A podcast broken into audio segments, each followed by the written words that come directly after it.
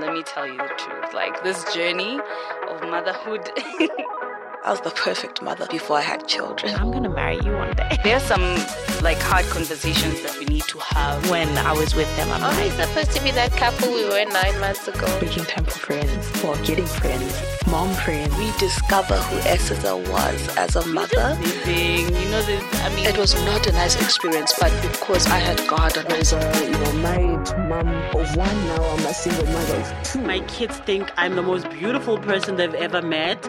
My daughter always tells me, Oh my goodness, you are so beautiful. Welcome to the Mama Happy Hour podcast. I am your host, Miss Wakesho. This is a space where we have real unscripted conversation on all things motherhood. Because, I mean, as a mom, I can tell you that um, you get moments where you realize that you're not okay, but and you need some help, but you don't want to say anything because you feel like the society is gonna judge you, it's gonna make you feel like you sort of need to have it all together. But I'm here to tell you today, mommy matters. So, whatever help and whatever you need to make your mommy um, transition better, I think you should do it. But getting into this conversation with me is a fellow mommy. Uh, her name is Eseza, and today we'll be talking about the importance of aftercare. Hey, Eseza, welcome to the Mama Happy Hour. Hi, Miss Wakesha. Thank you for having me. Thank you for being here. Um, so let's get into it. Tell us who is Eseza? Yeah. So I am Eseza Kironde Hall. I am a wife, a mother of seven-year-old twins. Um, I am a stay-at-home mother, and I'm a doula. I'm a pregnancy, labor, delivery, and postpartum doula. Whoop whoop! Wow. Um, definitely getting into the doula part, but before that, we wanna get into just Eseza. Yeah. So tell us, how was life before motherhood? Um, did you always want kids? Is it something that you had like a desire for? So I have known that I wanted to be a mother since I was a baby myself. Wow. Since I was a toddler. Yeah. If there was a baby at a party, at church, or whatever, mm, I would mm. beeline for that baby. I would ask to hold the baby. I would mm. ask to change the nappies. I was just smitten by babies.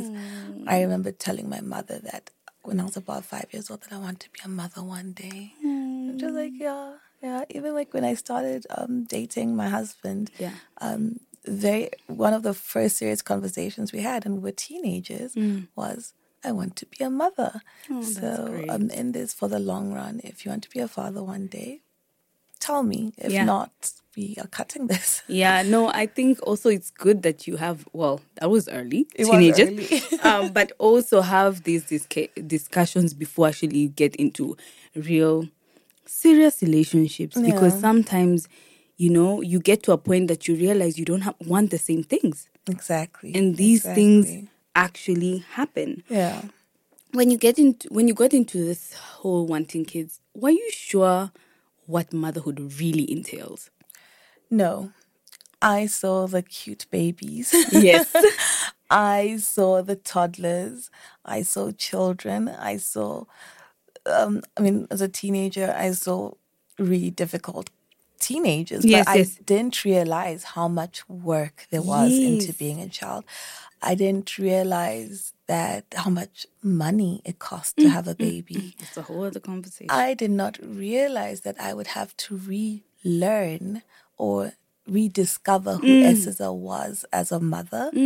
I did not realize that when the babies would be born, okay, yes, I'll be on a path of self discovery or rediscovery, but I'll also have to um, um, discover who my husband was as a father because he was no longer my husband. He was my husband, the father of my children. Yeah. And even though we'd had all these conversations about what would be as parents, what we expected from each other, talking about it, I mean, we were the perfect parents. I was the perfect mother Yeah. before I had children. Oh, oh, oh, oh, yeah. so even though I, I thought I knew everything, Yeah. What Eseza said and what Eseza did, there was at times there were mm, two different things. And I think it goes back to how life was before back in the day, back in the days, like when uh, our mother's times, mm-hmm. like they never discussed anything. All you saw once again was the cute kids. Mm-hmm. We never saw the admin that went behind mothering. We never saw the struggles that went behind mothering. So we, as we went into adulthood and now mothering, we had no idea. We had no idea. And in some cultures, you're not even allowed to ask. Yeah, Like, so how was it? Especially your mom. exactly. They'll be like, no, maybe you can ask somebody else. Because, like, weirdly enough, I didn't even think of asking my mom how it was. Yeah, me too. Like, for example, the whole birth process. You know those things. Yeah, me Ah, too. African parents, you sit and ask what.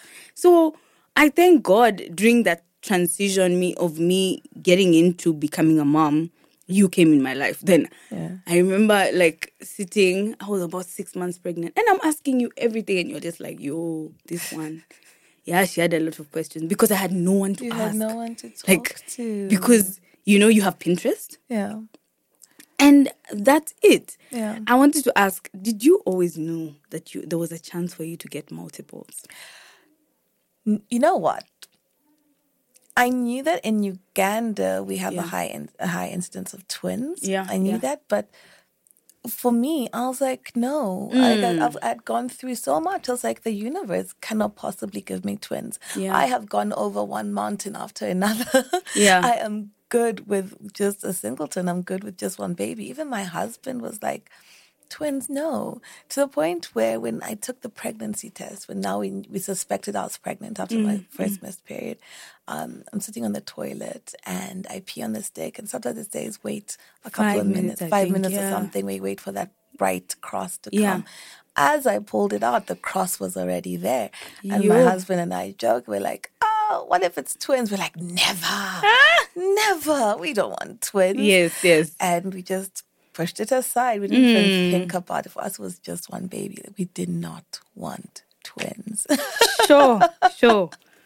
And then and then and you- the, the story of how we found out it was twins is quite funny. We went to um, we had gone on holiday and my father had been around and we just talking about I was like joking with my father, maybe I want a Stokke pram and a Stokke um uh, uh what is it, cot. And my father's like, How much is it? I'm like, Would you give it to me? It's your first grandchild. And I'm like, it's thirty something thousand rands. He's like, Oh, but this is the first grandchild, maybe. Yeah. But we're just joking. Um, it was never even a possibility. Wouldn't, I would never spend that kind of money on a pram. But anyway, What about the diapers? What about the diapers? The formula if you can't breastfeed. Um, we even went on holiday and we went through the shops and we saw sales and I was like, yeah, we should buy these things. And Louis and I were just like, you know what? Let's just wait. Let's just wait and see. We have to get through the first trimester. Then we went for our first scan at eight weeks. Mm. Um, doctor's quite good. We found a high risk um, gynecologist Mm. because we had to, but we didn't know he was a multiple specialist. You see, all the signs were pointing towards twins. Twins the flags were there, and I was just like, no, no, no. um, and so he does the first scan of the first baby. I don't know how he managed not to show us the two sacks. Yeah. And it's like the baby's doing well, blah blah blah. Louis was taking a video for the Yeah, grandparents yeah. since we don't live near them. And then Louis turned off the can. He was okay. Well, after twenty minutes, he was done with the first baby, Yeah. and then he switches off the camera. Louis switches off the camera, and the doctor's like, "Well, now let's look at the second baby." We're like, "What?" I'm like, I came in here with one baby. I came in here with one baby. And I'm like, that's not how you tell a person they're expecting twins. Um, Yeah. we were happy. And then we got the shock of our lives the next day when we realized the costs. Oh, do they do they um is it a single consultation? no, we were charged for each baby every time. Damn. And then if I had an issue, I was also charged. So sometimes I'd pay three Times three. Times three. Wow. Yeah. But God provided. God provided. You know, somehow you made it work. We made it work. We need- Seven years. we needed a bigger house, we needed a bigger car, we needed a bigger this, we needed a bigger that. But God provided Yeah. and our village provided. Oh no, that's beautiful. Our village provided. That's Yeah. beautiful. You? I was talking about like now find out they're twins and where did you now start prepping for them? Like, in terms of, did you ask someone about them? Uh, how do you prep for twins, or did you also, like me, once again, it was Pinterest and Eseza. Um, did you have anyone else to talk to about prepping for multiples? Um, so amongst my cousins, my close cousins and friends, Mm. I was the first to get married. I was the first to have children. You? yeah. and um well yeah all my friends i was the first to do it. Even like i've told you about my chronic illness. Yeah. with my close friends who have chronic illness i was the first one to have a baby. And they had also been like please don't do it please don't do it. And then we found it was multiples and everyone was scared but i was the first one. And my gynecologist told me do not go to google Okay. He's like, Dr. Google is not your friend. I'm like, okay, so what am I supposed to do? Um, and at that time, there was that movie that come out, um, What to Expect When Expecting. So Yeah, like, yeah. there's a book. And it's like, can I use this book? Because it's always been like, do not go to any other books. Yeah. I'll tell you which books to use. I used What to Expect When Expecting. Hmm. I did the apps. Um, the community on the internet wasn't as um, well established as it is Hmm. now. It was back in 2015. It was it was okay. It was there, But it- not as good. Not as good, Yeah. especially in Southern Africa. In Africa, um, it was all American content, European or um, Australian, but African content content just wasn't there. So I would watch YouTube videos. Yeah, yeah. I would. Um, my father's unc my father's brother has twins. So I'll talk to my aunt and to him, and Yeah. he's an accountant. So I'll talk to him about the um, finances. Finances. Yeah, finances. Because Louis and I, we had saved up um, to manage one baby. We Yeah. Mm. were good to manage the one baby. So At least you had savings because we had savings. That helped a lot. That helped a lot, actually. So I, I, I don't tell many people about this, but to prepare for one baby, to prepare to have children, we had to make sure that we were both on board. Mm-hmm, and we had what we call a baby contract. Ooh. So it wasn't just to be like, oh, um, oh, I'm ready. Are you ready? Yeah, yeah, I'm yeah. ready. And then you get that resentment because the other partner's not ready or you're impatient. Yeah. So, um, So what did the baby contact contract entail? entail. So it was, um, I had to list my goals, my Okay. own personal goals. Yes. Um, and Louis had to list down his personal goals. Mm. And then we had to put down our goals as a couple. Mm, So once we had met all these goals, we each signed, I signed underneath my goals, signed we signed his goals, Mm-hmm. we signed our goals. And then the last one, this one was the most important part. You cannot push the other for a baby, even though you've met all you've done, you've met all your Everything. goals. Yeah. Yeah. If the other party is not ready, you are not ready. Mm-hmm. Yeah. You cannot I push them. Yeah. Um, and then one of our goals was that we had to have a certain amount of money saved. Um, we had to have bought a place. We had to, yeah, we had Yeah. to be financially ready. My health had to be great. He had to be in a certain place in his career, Yeah. so that um, he was not now pushing and he's overworked at, at the office and he comes home and he's equally Yes, overworked at home. yes, yes. We had to have that perfect balance. You're never totally ready for a baby, but Yeah. we had to meet our balance. Okay. So yeah, so when everything met, everything was in place. Um, we had our the finances were okay for one Yeah, baby. yeah, yeah. Then Because you yeah, didn't expect the other one. we didn't expect the other one, so it was like, well, one of you came in. Um, yeah, so that's what we did um, to prepare for these babies. And for the purposes of people who don't know um, the chronic illness part, just a short like um, short overview, like of what, so that they can actually like be in context with Yeah. us as we carry on the conversation. Okay, yeah, it will bring the picture together Yes, for everyone. yeah. Okay, so I was born with an illness called sickle cell anemia.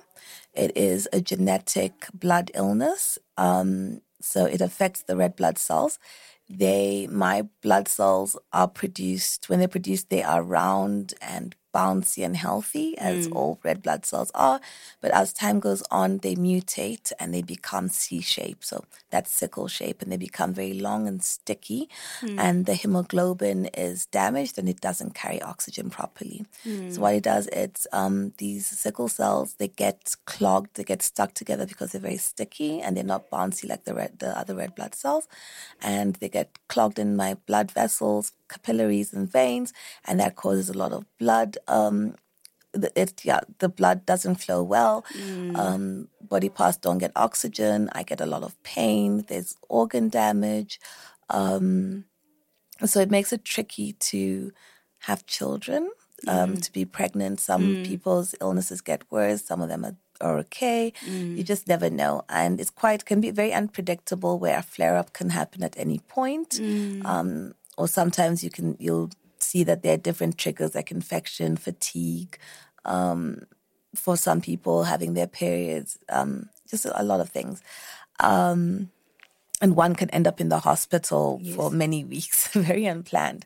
So yeah, so when we were doing the baby contract, we had to make sure my health was, in a certain um, position because I'd been so sick before that. Um, and that's why again I had to have the high risk gynecologist. Yes. Yeah. So again, because of my illness as well, we were prepped for one baby. it wasn't the Hence the emphasis. Hence the emphasis. One baby, but the two came, and it's beautiful. It it was a. It's been a lot, but it's Hmm. just beautiful. Yeah. So when the babies came, um, the little resources that you had, YouTube and your doctor, um, did they push you through? And how how was the you know birth and postpartum? Was it um, stressful? Um. So birth. Um. Towards the birth, the twins were born at 34 weeks. I had been in ICU for about three weeks before that. From about um, 29 weeks, I'd been in ICU. Um, my blood levels were dropping, and I was in quite a bit of pain. Um, and they, I needed to be on a morphine drip for a while. So I was very worried about the twins coming out addicted to morphine. Yeah, but the yeah. doctors were just like, no, don't worry. We need to look after you for you to have healthy babies and for you to survive and look after these healthy babies. Okay, okay. Um, and then I was also in maternity ward. I was in labor ward for a week before that. I was getting this horrible Braxton Hicks, and um, the medicine supposed to stop the contractions. Um, we realized I was allergic to it. Sure. Um, yeah, and I'd um, I'd also had a cerclage where I almost miscarried the twins, so we had to sew my cervix up. So this the contractions like getting really really bad. We thought labor would be triggered, but fortunately it was not. So I had to stay in labor ward for a while. So the twins were born at 34 weeks by C-section. I hoped I'd make it to 38 weeks. I really hoped so, but my body was just like No. my body was tired and mentally and emotionally I was wrecked. I was I was so done. I was Yeah, uncomfortable in my body. My kids were kicking around. Um, I felt like I was in a body that was not mine, like I was almost a Mm. prisoner.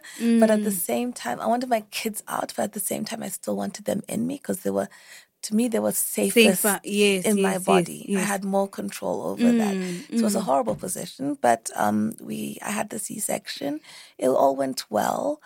Um, least, yeah. and then being born at 34 weeks, they had to, the twins had to go into um, NICU. They were there for three weeks. Um, recovery was quite good. Um, Okay. Another twin mom had spoken to me before that. My husband's bosses, um, two bosses, had also had twins. Oh, Another reason why I didn't want twins because those people were just so busy. I'd watch them Sure. with these toddlers, and I Yeah. was like, I don't want that. Um, so she showed, she talked to me, and she's like, "Listen, your kids might be born in NICU, but it's not a bad thing." And I'm like, "What do you mean it's not a bad thing? Who Yeah. wants their kids to be in, In NICU, hospital?" yeah, yeah. And she's like, "Well, for you, it's not going to be a bad thing because you're going to have time to recuperate, Mm, and those nurses are going to teach you how to look after your babies." Oh, that's important. and um, that's what happened. I Mm. managed to get us because I I lived about I lived two hours away from the hospital where I gave birth, Mm. but the hospital the doctors were so good. They got me a flat at the hospital, so I could see my babies at Oh, any time. If I wanted to see my babies at three a.m., I could go see my babies. oh, that's great. Um, And the nurses just showed me how to do everything, apart from breastfeeding. They were horrible at teaching me how to do that. But how to wash your babies, how to deal with hiccups, if there's something in their eyes, how to clean their eyes, how to um, how to uh, Burp thin the mucus and burp them if they're clogged, how to make a saline solution and take out the mucus. There was just so much I was not going to learn on my own. Yes. Especially since in South Africa, I do not. We do not live near our parents. We have no family. Yes, yes, So they just taught me so much in those three and a half weeks. And from there, the other thing, um, um, I love physiotherapy. Physiotherapy is a way of recovering. It's a way of healing your body. And I got um, a pregnancy and postpartum physiotherapist who gave me all of these exercises. Who was like, okay, we're going to increase your lung capacity. We are going to do such and such exercises. This is how you're going to get out of bed. This is the physio you're going to do to heal yourself and everything. And because of that, um, the pain was um, not there really. Yeah, Because I'd yeah. had a, a sickle cell crisis after, and that hurt more than the C section. C-section, yeah. So it was very, very good. So my postpartum recovery was a walk in the park, really. Um, it was just now taking the twins home. That was Um, as you've mentioned, Yeah. how you did not have like people close by. Mm-hmm. Um, how did you cope? Because you know, also them being in EQ, there was already a routine that has been had been established. Thank God you Yeah. learned enough, but also situation on the ground when you're actually alone with them and Yeah. happy. How did you guys cope? So my mother-in-law was around to help us a bit, but um, it was nighttime that I discovered that my babies were very loud sleepers. Okay, okay, okay. And okay. the first night, I got 15 minutes of continuous sleep. Sure. I'd gotten them because in NICU they're covered with all these cables. They're checking oxygen levels Yes, and yes, what yes. and what. So we got them those um, uh, those monitors that you clip onto the nappy and whatnot. But every time my kids moved, the The thing the beeps. thing. I'm like, Oh, pick up my kids. I'm like, oh my oh gosh, are you alive? Are you alive? Yeah, yeah, yeah, yeah. and they were feeding every two and a half hours, three hours. Um, they would want their. I was breastfeeding and formula feeding because I was making enough, more than enough for one baby, but not enough for two. Um, so now they would get their formula every two and a half to three hours, but um, one hour, one and a half hours after a feed, they need they wanted breast milk. So I was basically feeding. So did they know the difference? They knew the difference. no. They knew the difference. Yeah, okay. Yep. Uh, so every one and a half hours, I was feeding a baby. So I was just so tired. And that first month we got home, my husband was wor- had a very big project where Yeah. he was working 16, 18 hour days at times. Um, so, and my mother in law was not going to be around, even was not going to be around for longer than five days or so. She'd just come back to like get us settled, Yeah. and then she was leaving. We had a helper, um, but she had her own little one, so she had to go home at four o'clock every day. yes. So we quickly realized that we needed a night nurse. Okay. Um, and uh, so we got a night nurse. Who, They were not available in the area at the time. No, people just got live-in nannies.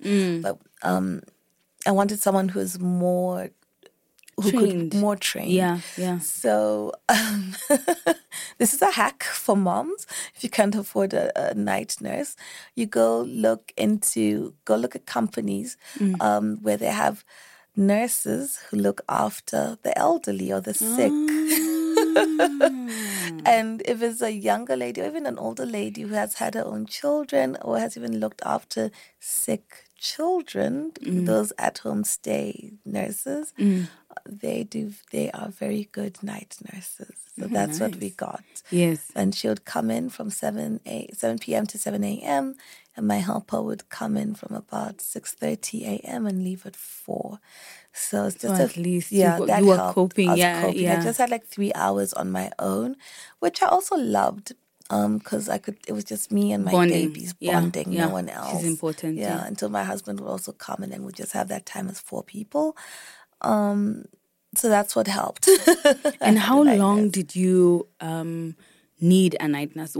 Did you have a night nurse? So I would have liked to have had a night nurse for about six or seven months until they started sleeping through the night. But again, um, I was financially ready for two baby for Yeah. one baby, Yeah. not Yep. two.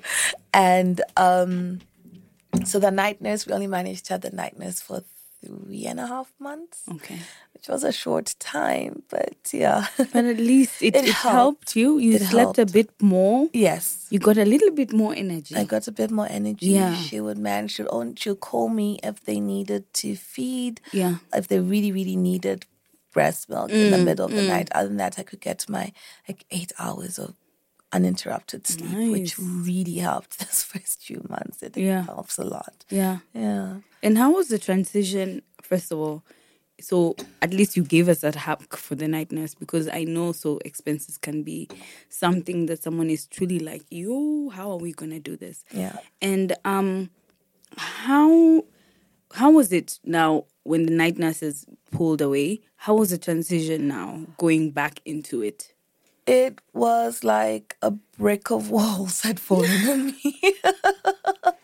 but we quickly, because we already had the twins in a routine from NICU, so Yeah. they fed every three ish hours. Yeah. Uh, When they came out of NICU, it was supposed to be four hours, but then um, I quickly realized that they had to go back to three hours with the um, a breast milk an hour and a half later.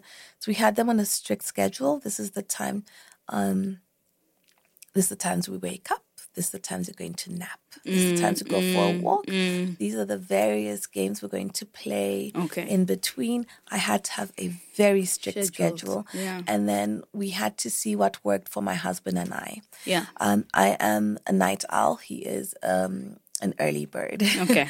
so I would do everything till about um, 3 a.m. ish. Yeah. On and off, would sleep on and off, and he did everything after 3 a.m. Okay, okay. So routine. Routine. Okay. And you have to work with your strengths. And this way, also, we quickly, we quickly realized that if we were both up for every feed for the kids, we were just giving ourselves a horrible disservice. yeah. yeah. Then we're both going to be very, very tired. And um, if you're tired, resentment grows. You're Yep. now snapping at each other. Oh, we know that all too well. Yeah, so we, he had to find his role as a father, and I had to help him find his role as a father. For me, as a mother, is well defined from the get go. Yes. um, and as a stay-at-home mother as well. But we've, especially with twins, it was easy for him to find his role. And I like Mm. to say my husband's very hands-on; that he did everything but but breastfeed and be pregnant.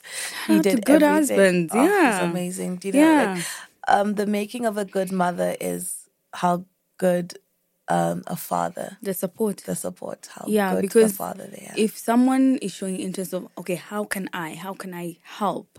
It, it's easier for the relationship. it's easier, It's for, the easier for the transition. Yeah. Um, because did anyone ever make you feel like you sort of made the wrong decision to get a night nurse? Um, to like, is it a waste of money? Because um, again, these Mm. are things that, especially in Africa, night nurse. A night nurse. Yeah, Yeah. So people Yeah. were just like, why don't you just get a live-in helper? And I was Mm. like, no, I actually like the helper I have. Yes, yes. And I don't think it's worth her losing her job because of um, me needing something different. Mm, So for me, it just worked out this way. Mm. My helper was loyal. She was good to us. She understood me. Mm. Um, and I wanted her to keep her job. Um, but yeah, we got a whole lot of mm, just get a night, just get a, just get a live-in nanny. It's but cheaper. All, it's cheaper. Yeah. But also because what I needed out of my night nurse, I would not have gotten from my a live-in helper. Exactly. Because I needed someone who would be up with the children from 7 p.m. to 7 a.m. yeah. And my helper, if she was living, she also needs to sleep. She also needs to sleep. Yeah, yeah. She also needs to go see her children and all of that. Yeah, so yeah. Um, I did get some judgment, um, but I got judgment mainly from people who've never had children Mm. because it was just like, oh, it can't be that difficult. Oh, but, Mm-hmm. but you're just making it more complicated than it should be. Um, it's later now that they had children, the babies, that they realize that, oh, that Yeah. makes sense. Yeah. Um, um, because also if you have a live-in helper and then she gets super tired because of a baby, there's some resentment that grows around Exactly. there. So I needed my relationship with my helper to still be where it was. Okay. Yeah. No, it's and it's quite considerate of you, you know. And I I I'm happy that you actually stood firm and you're like, look, this is my decision. Mm-hmm. Because people may push you again, they don't even have kids. Mm-hmm. They're just telling you, oh no, actually this would work better if you mm. do ABCD, probably because they've seen it from somebody else. Mm. But the situation is different. they don't have different. multiples. Yeah. yeah. Like number one. number one, they don't have multiples. you know because yeah. i'm just like dealing with one child was a lot yeah. so that's more than eh, i mean it's more than understandable that you got you needed someone to be there through and through for mm. you as you rested Yeah. You know Yeah. is that why you um now decided to be like you know what i need to also talk about these things more and i need to educate people more about services after birth for moms Um, yes. So what happened was now, Mm. because that's the time like WhatsApp statuses came up, and I'll start sharing what Yeah. was going on. Yeah. And now people, friends who started having children, Mm. or um, they would again tell their friends about me, or my Mm. cousins would Mm-hmm. come and talk to me about it. So I started helping people this way. Um, but I did not know about the doula thing yet. Mm-hmm, So I was just very um, uh, I, I kept talking about women needing support. yes I kept talking about being women having to be vocal about needing support. Mm-hmm, There is nothing um I don't want to say cute, there's nothing cute about suffering through No. motherhood. it's not good for you. It's not good for the babies. It's Yeah. not good for your relationship. this thing of suffering in silence we need to also just like live it in the past We really because do. i mean if you look at our moms now like back then they were very angry Yeah.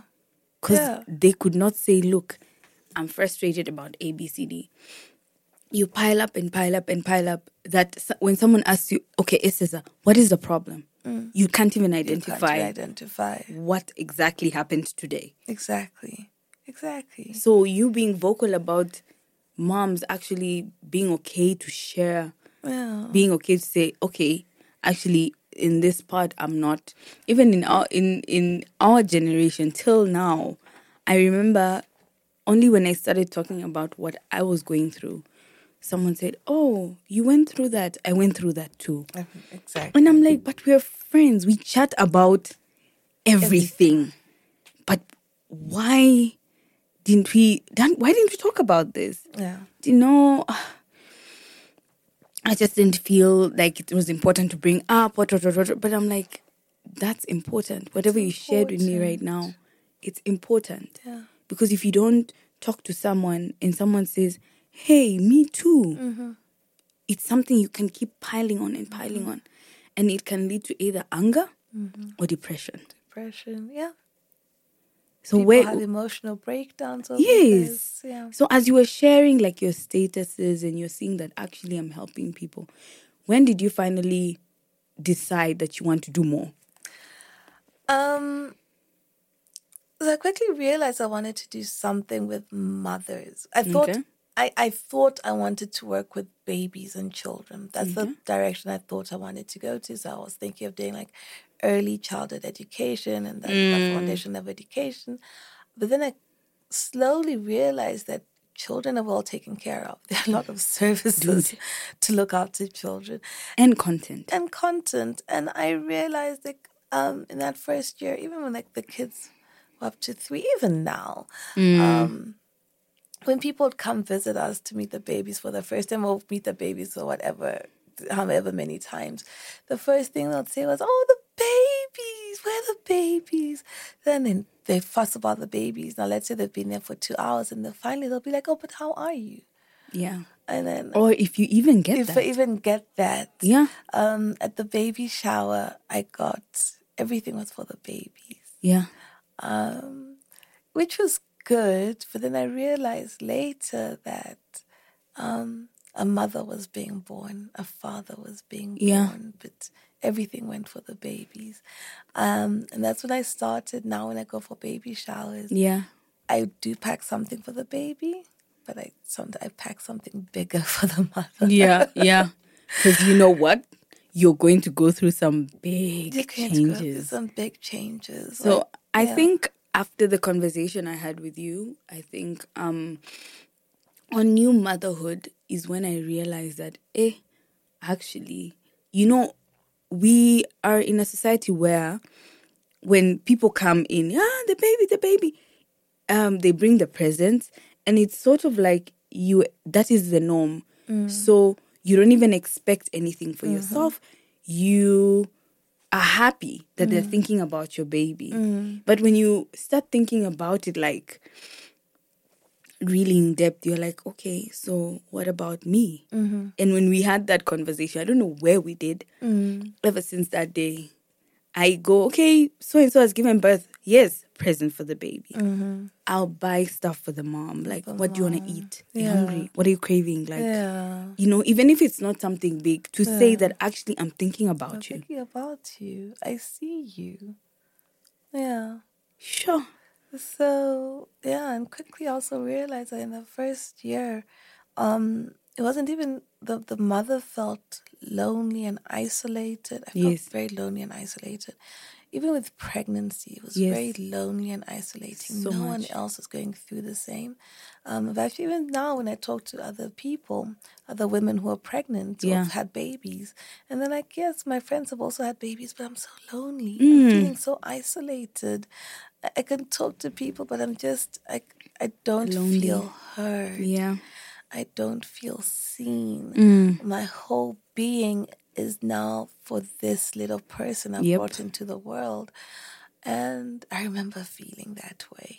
Um, I remember at times like we used to see friends a lot. Yeah. But now because I was so focused on the babies and I'd rejected a few invitations, invitations started to dwindle. Yes.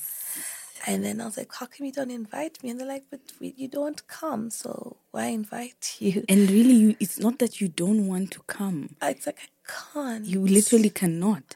And I remember feeling this with one child. What about two? What about two? Like, so, you know, and Yeah. um, the one thing I remember, because obviously be, before becoming a mom, I didn't have mom friends. I did have some friends of mine who've given birth, but only after I became a mom.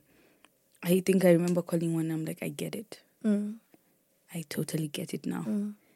Like, yo, I had some newfound respect for them.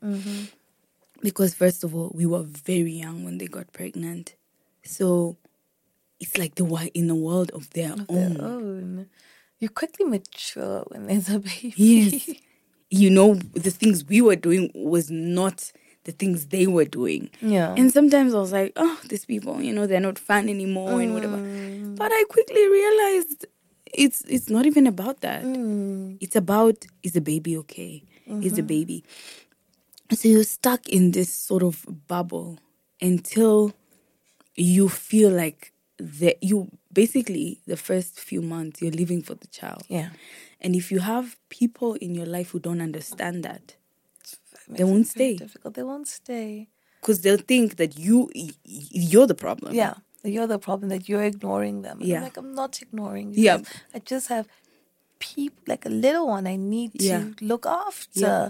I, I'm not I wasn't as spontaneous anymore. They couldn't just be like, Oh, let's go out today. What time? Eight PM and then I'm just like, Okay, I'm coming. No. I need to figure out who's going to look after my children. Exactly. And my helper had her own children or she had her own plans. I couldn't be like, Hey, can you come look after the kids? I need Now. to go out. No. It didn't work. It doesn't work that way. I remember oh. there was one day, um, so now you know this routine thing and you're very set on it and there's a reason why we're like that. So this mm. lady is like friend of a friend is like, Oh, I haven't seen your baby. Everybody has seen your baby apart from me. I'm like, Oh and I'm usually I'm actually at work close by. Mm. I'm like, okay. You can't come and see my baby. It's fine because mm. about that time she was past three months. So I was comfortable. Um, she's like, okay, cool. I can come after lunch or at 4 p.m. I said, okay, whichever time, but please note, by 5.30, I'm starting my evening routine. Mm. So meaning I can't entertain a mm. visitor mm. until further notice. So she's like, yeah, yeah, yeah, okay, okay. So in the typical sense of being African, she calls me at 5.30. She didn't come yet. She wants to be on her way. At five thirty. So I said, no, we are going to start our evening routine right now. And it's very difficult for me to entertain you, Yeah. as in for you to be a guest. Because now, you see, if it's a close friend, if it's you, as I can be like, okay, I need to quickly go bath the baby. Say you come with me in the bathroom so we can keep talking. Keep talking. Not now somebody is sitting in the, um, you know, sitting room.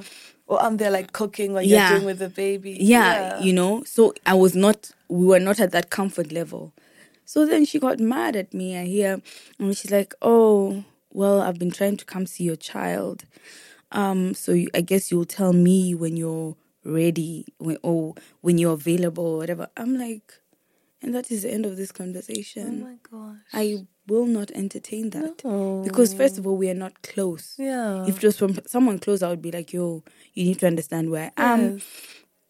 but you know, I'm like, I don't need this. Yeah. Right now, that's not what I need. Yeah. I need people who can understand me. Yeah. And if you can't understand me, it's fine. You can It's go on your way. Exactly.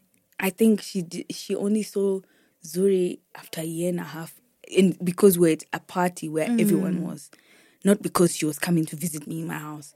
I said no, No.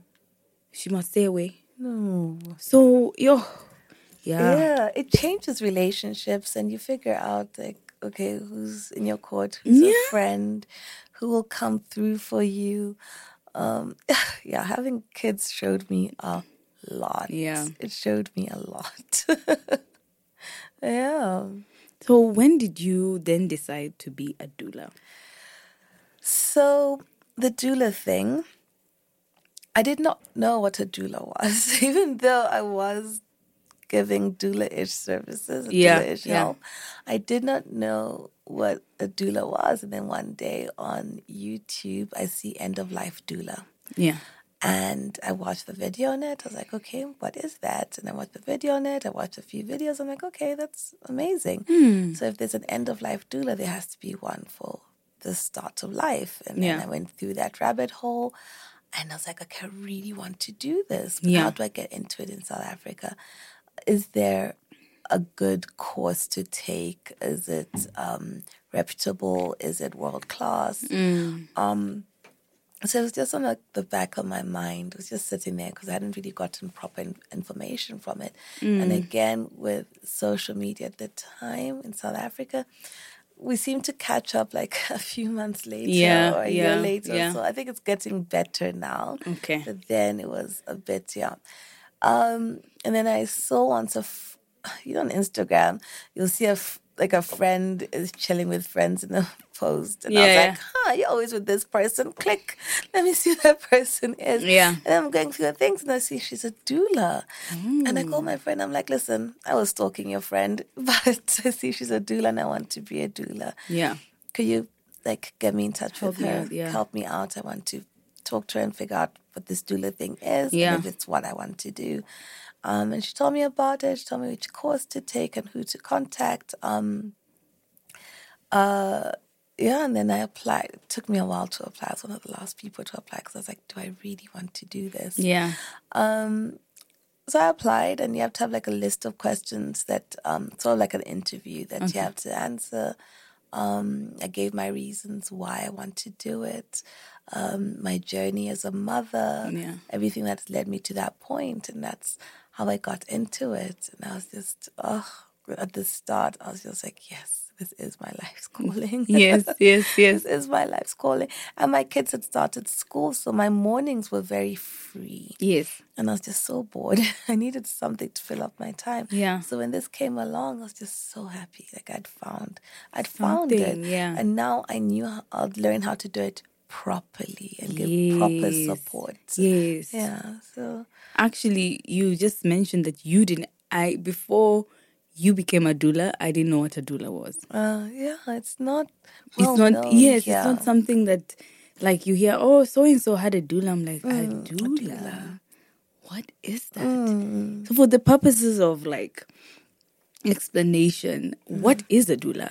Okay, so a doula, the, the word doula in itself means servant. I think it's in Spanish or something. I've forgotten which language it is. But um, a doula is a trained non medical birthing companion or pregnancy birthing companion Okay. who helps uh, um, who helps and also supports a woman Mm-hmm. before and during pregnancy, during labor and delivery, Mm-hmm. and um, after childbirth and postpartum recovery. Mm. So you can choose the points in your pregnancy journey when to have a doula, or you could oh, sorry, or you could have them through all of them. Um, so, a doula provides support and advocacy, um, and she is the go in between or mediates the relationship between the woman and her medical staff. Okay, like her okay, maternity, yeah, her medical Yeah. maternity Yeah. care providers. Um, so we sort of give the woman her voice if she Okay. cannot um, formulate her questions properly, if Mm. she cannot approach the doctors, but because you know some people do not do not know how to assert themselves with doctors and True. nurses, so we help you. Um, so during pregnancy, if you have questions, if you because pregnancy can be such an emotional journey, if you just want to like let things off your chest, Especially like in instances as you said, you, there was no one. there was no one. There was no one. Now you had Yeah. all these questions Yeah. and literally no one to ask. no one. So yeah, um, usually a lot of like the doula training um, Mm. courses and companies they prefer um, women who've had children. Okay. So it doesn't matter if your children have lived or you miscarried or something. If you've had a child, Yes, yes, yes. um, and you know all the emotions that go with it. Um, so you have a mother who's helping you, a Okay, mother who's that's helping you transition into motherhood. Mm, mm. Because it'll be quite different coming from just a woman who hasn't had a child. Yes. You can't give that proper support. You don't know the emotions that go into this, Mm-hmm, the mental challenges, the physical pain. You need to be able to visualize again, and yeah. have all of that Yeah. um, in your background to help a pregnant woman. Um, so yeah, we help amplify the woman's voice.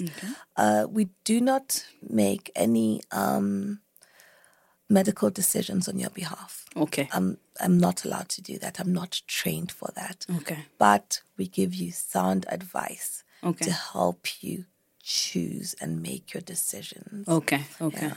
And the other one that I like doing as a doula is that, um, yes, I'll be your, let's say, your birthing companion during your labor and delivery, and I will be there to help you.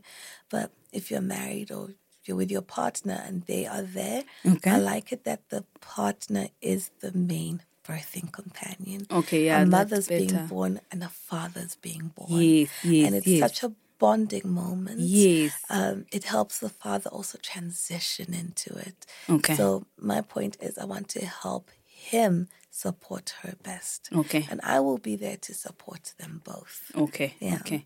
So in this instance where the mother and the father is there, you will be sort of both of their support now. Both of their support. Okay. yeah. No, that's Yeah. good. You know, because at least it, you're not saying stop. You're a dad. I don't know what, what, what, how I can help you, but now I'm just focusing on the mom. Like just go sit in the corner. yes, there. Yes. Like, so any questions the man has, you know, anything that they're not sure about for whichever birth plan they choose. they, Okay, they okay, help me. okay, Yeah. okay. So I also Yeah. like help them make up a birth plan. Oh, okay. Um, I like to talk to the husband on their own as well to just Okay. get where their mind is. Mm, You know, sometimes they'll have questions that they they're worried or they're scared to voice to, to ask their wives in fear of of um, worrying them or something. But men also want to find their they want to find their role as a father. Yeah, Not just yeah. oh carry the baby or um, pass me the diaper. pass diaper. me the diapers. You just want to find their space there. Yeah, And it's yeah. very it's a such a beautiful bonding moment for a couple. It's Okay. beautiful. Um so yeah, so a, a birth support. Pregnancy, birth and postpartum support. Okay, so how what what I, know we've talked about the breakdown. I mean, you being there physically. I mean, this is a physical aspect of when you're giving birth, right? And what about the postpartum care? Um, how does that? How how is there like a physical support? What type of support system do you offer now postpartum? Postpartum. Like I say, so it's as a doula, like from what I've learned from 2020, Yeah. I don't actually have to be there always and physically support. Okay, I've had okay. clients um, all over the world, Oh, America and so so. Um, so we can do everything via Zoom and Okay. Still like train the husband. Yes, yes, yes. Um, show the woman what to do. So- and so- I'm there okay, on call, I I'm like there on call and then they need me and they're like, What am I supposed to do now? This is what she's feeling. And I'll be like, Okay, how far dilated is she? Then I know which phase of um labor she's in. And I'll be like, Okay, this is what you're going to do to help her. These are the questions you're going to ask the doctor to get the answers you need. This is what you're going to do. But I'm still giving you all your support. Okay, no, I'm that's good. I mean, far, now, yeah. I mean, also with the age of COVID, Yeah, with the age of with the age of social media, Yeah. I'm glad that you can broaden your horizons, like out of like your where you're locally based. Yeah. Um, and I like there's a very important point that you touched on. You may not be there physically, but you may point out to the partner Mm-hmm. because all we need, as in as a diaspora mom, you know, is a village. Is a village. So if your partner knows how to support you well enough, Yeah. you it may be enough. Yeah. You don't need someone extra, or Extra even if there's someone extra there, Yeah. because like the cleaning lady is coming, maybe I'm still in bed, maybe I'm still taking care of them. They would know what to tell them Yeah. because now this is to tell them. what Yeah. you used to do, but you can't do now because you now focus it on the baby. Mm. The fact that you can also tell them, okay, from here you need to do A, B, C, D. These are the questions. Mm-hmm. And in terms of emotional support, you can offer emotional support anywhere. Anywhere. Like I'm just like I'm on WhatsApp. I'm like I'm available at any time. If Yes. it's 3 a.m. and you're in tears, call me. Yes. I'm available. Yes. So yeah, it's COVID showed us A lot of a lot things, of yeah. things. Yeah. So you asked about postpartum. Postpartum begins immediately after the baby's born, Mm. and there is this what we call the golden hour Mm. straight after the baby's born. It's such an important, like the first step of bonding with Mm, the baby earthside, where we push for the lady, the woman, to ask the mother to ask the doctor to have her baby on her chest, skin to skin yes, for an hour. They're bonding. Baby tries to um, uh, latch and suckle, Mm, but um, he's getting his baby's getting the microbiome from the mother. He's smelling the mother, hearing the heartbeat he's used to so much, and the mother's also taking in her baby. She's smelling her baby. She's feeling the skin. Such an important time.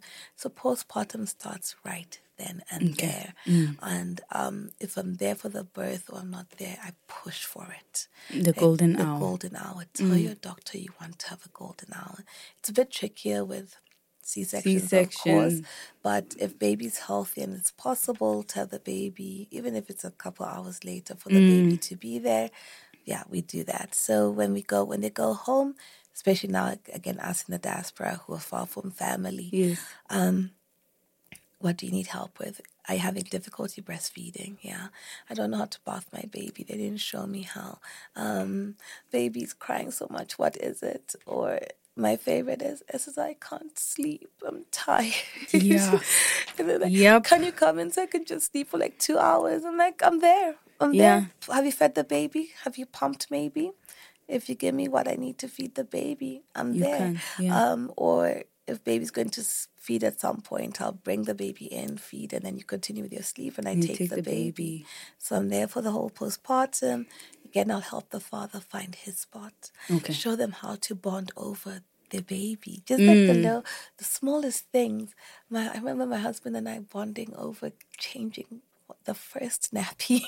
it was all giggles, but it was my most, it was my favorite moment. Yeah, yeah. The nurse uh, and NICU showed us how, and we're just there giggling over changing our kids' nappies, but like just finding joy, even if it's like a such a could be such a strained time, and the Yes, lady's healing, and there's all of this going on, the hormones and everything.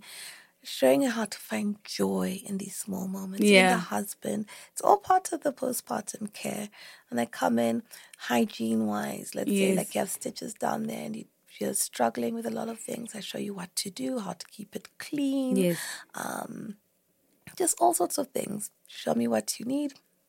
I help you. Okay. Yeah. Okay. So it's not like only just baby, baby, baby. No, it's not just baby, baby, baby. Okay. Remember, okay. baby's always taken care of. Mother. Yeah. It's the mother. Mother's never taking. You'll see a woman who hasn't bathed in three days or four days. She hasn't slept more than two hours Yeah. a day. And I come in and I baby the mother. Yeah. She's brand new. She needs, even if she's on her 10th child, she is brand new. Because also kids are different. Kids are different. Experience is different. Exactly. So I go in and I baby her. No, that's beautiful. Yo, and I feel like yo, we need to normalize more on these. Like, mommy, are you okay? Are you like, are you coping? Yeah. You know these questions because once again, um, you talked about someone's coming. Oh, baby, baby, baby. Then later, like, oh, are you fine? By the way, and Yeah. it's not asking you to tell me that you're not fine. It's asking like a. I mean, just a polite thing. Like, yeah, just you know, yeah, you're good. you tell them, no, I'm- I'm actually not fine, and they're like, "But you have a baby. Why could you be? Why would you be unhappy?" unhappy. This is like What? This- so. Look at your babies; they're so beautiful. Oh my god! There's one time I put on Facebook the twins were eight weeks old, and I was just like, um, husband and I really want to sleep, but our eight months, our eight week old babies have a different idea or something to those words. And um, it was a cousin actually. She goes, "Oh, why would you complain about babies? Your baby's keeping you up when so many other women are struggling to have children." Sure. And I'm like, what other women are struggling or not struggling with is not my problem right now. My problem is I need sleep. right now, and and you know the thing is like generali- generalizing issues. That's also a problem. it's a problem. Just because so and so has it good does not mean that I cannot feel my challenges, Yes. that I must not accept my challenges, that I cannot fix my challenges as a mother. So it's like yours is not big enough. Stop complaining. Stop complaining. But I like to say, when it comes to problems, there are people who have lost their whole family in an accident, let's say. Yeah, They are yeah. the sole survivor. yeah, And that's the worst thing that's ever happened to them. yeah. And there's some people where the worst thing has happened to them is a dog dying. Oh, But at the same time, there is sorrow going on. yes, yes. That person who lost their dog, there's, they love that dog. And if that's the worst thing that has happened to them, do not tell them not to grieve just because someone lost their whole family. No, different hear that. problems. Yeah. We're on different life journeys. You cannot compare problems. No, you can't. And yeah, because of that, mothers, yeah, motherhood can be really rough because we're told, but so and so has it worse. Or they'll be like, oh, but you have such a good life. You can't focus on your bad issues. But I can. But now, like, at least your husband is there to support you. At least, so well, whilst you're telling them your problems, they're telling them why you shouldn't be complaining. Mm-hmm. And I think that's why a lot of women, a lot of moms, don't want to say because they're like, okay, us looking from the outside, you have a place to stay, your husband is there with you, you have somewhat of a good support system. You're you're you know, people may not be around you, but you're okay. I mean, mm-hmm. you know, you shouldn't be complaining. You mm-hmm. should be fine. Mm-hmm. You know, and you know, you can't say that actually guys, I'm struggling with ABCD mm. because people will be like, but is that a problem? You know, It- it's like leave space for people who have bigger problems. Bigger problems. But exactly. A problem is a problem. a problem's a problem. Because sometimes if you ignore that problem, it can become a bigger It's a problem. bigger problem. The problems, they pile up. Yeah. So, and that's the issue with motherhood. We're not allowed to feel our Mm, problems. We have to have this show of, oh, I'm the perfect mother. My babies are healthy. My marriage is healthy. Da, da, da. But when behind closed doors, women are falling apart. Yeah, people are crying. And usually I, I say this um, if you're speaking to someone, speak to someone who you can understand. That's why I started something like this. So you can have a village of, yes, you may not be as close as this with this mother, but this mother can understand you. Yeah. Also pick the mothers carefully because sometimes the moms can be like but you're complaining why you just see how as in as you talk to people you can know Yeah. um this person i can actually share with abcd this person i cannot i, think it's it's it's like that with life Yeah. it's like that with friends Yeah.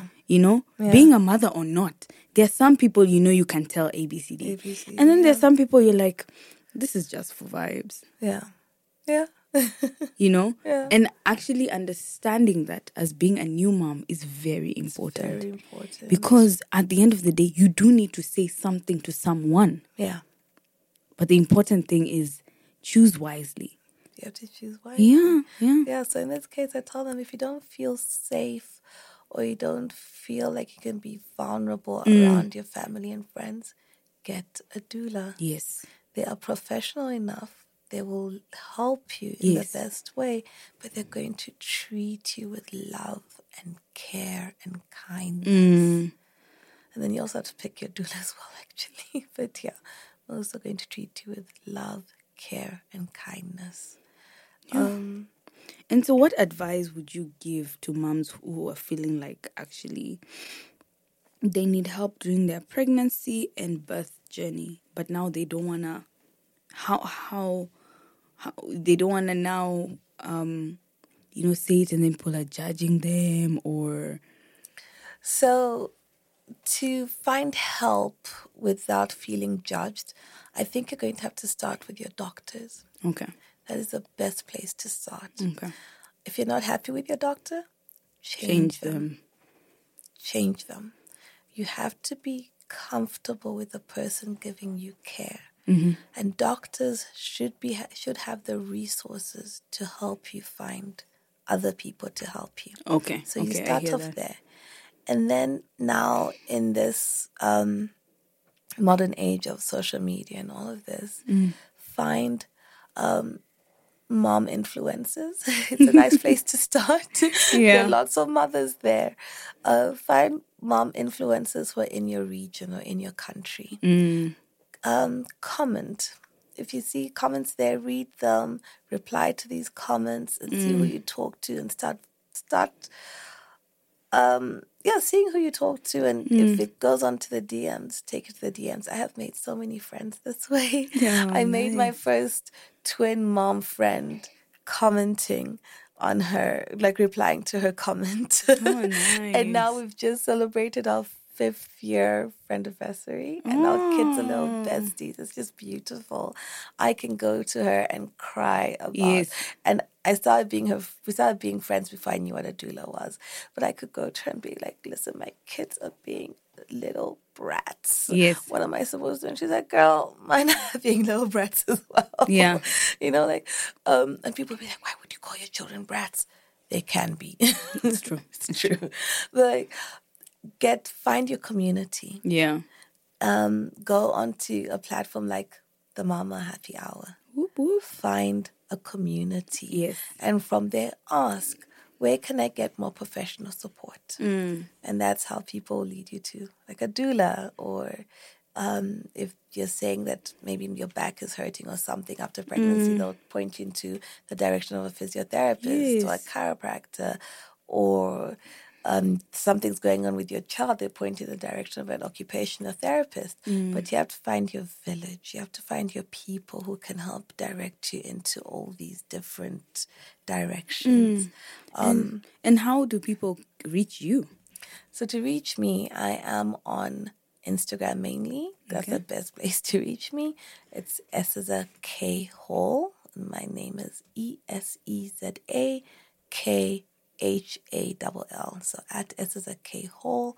Or um, I have a doula Instagram page. It is a little dead, but I am always available. Yeah. And that's doula at doula Eseza. Um, then the at sign D O U L A E S E Z A. But Instagram is the best place to reach me. If not, Miss Wakesha.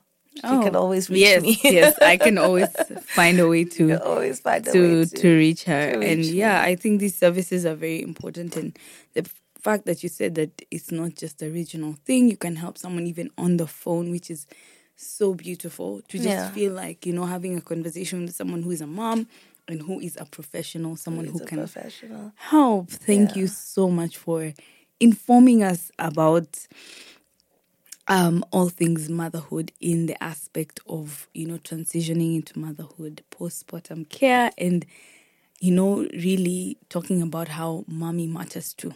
Yeah. Yeah. Yeah. They do. Yep. They Yep. do. Yep. So thank you so much for joining the conversation Thank you so much for having me. Yes, This was yes. this was great. It was beautiful. Yeah, yeah, yeah. Um, on the Mama Happy Hour podcast and giving moms and moms to be who don't have like an option of a village option and an, an alternative option. You know, um, I think that's very important because you know we assume that uh, you will find a village somewhere, but sometimes it's so difficult So difficult. to even find mom friends in your region and Yeah. yeah, by the time the you actually hit it off can be a dude it can yeah it can be a bit high schoolish you know so you know if you really don't want to go through all that and you need help at least the doula is a way to A go doula's a way to go. And again, as with all doctors and nurses, if you're not Mm. happy with one doula, find another. And um, a doula, a professional doula, this is just the last bit, a professional doula should be able to help you find another doula you would click with. okay okay Do not just settle. yes It's a very important time in your life to just settle. okay Yeah. no that's that's that's you've heard it here from doula Eseza. Thank you so much for joining us in this conversation. See you on the next episode of the Mama Happy Hour. Bye. Bye.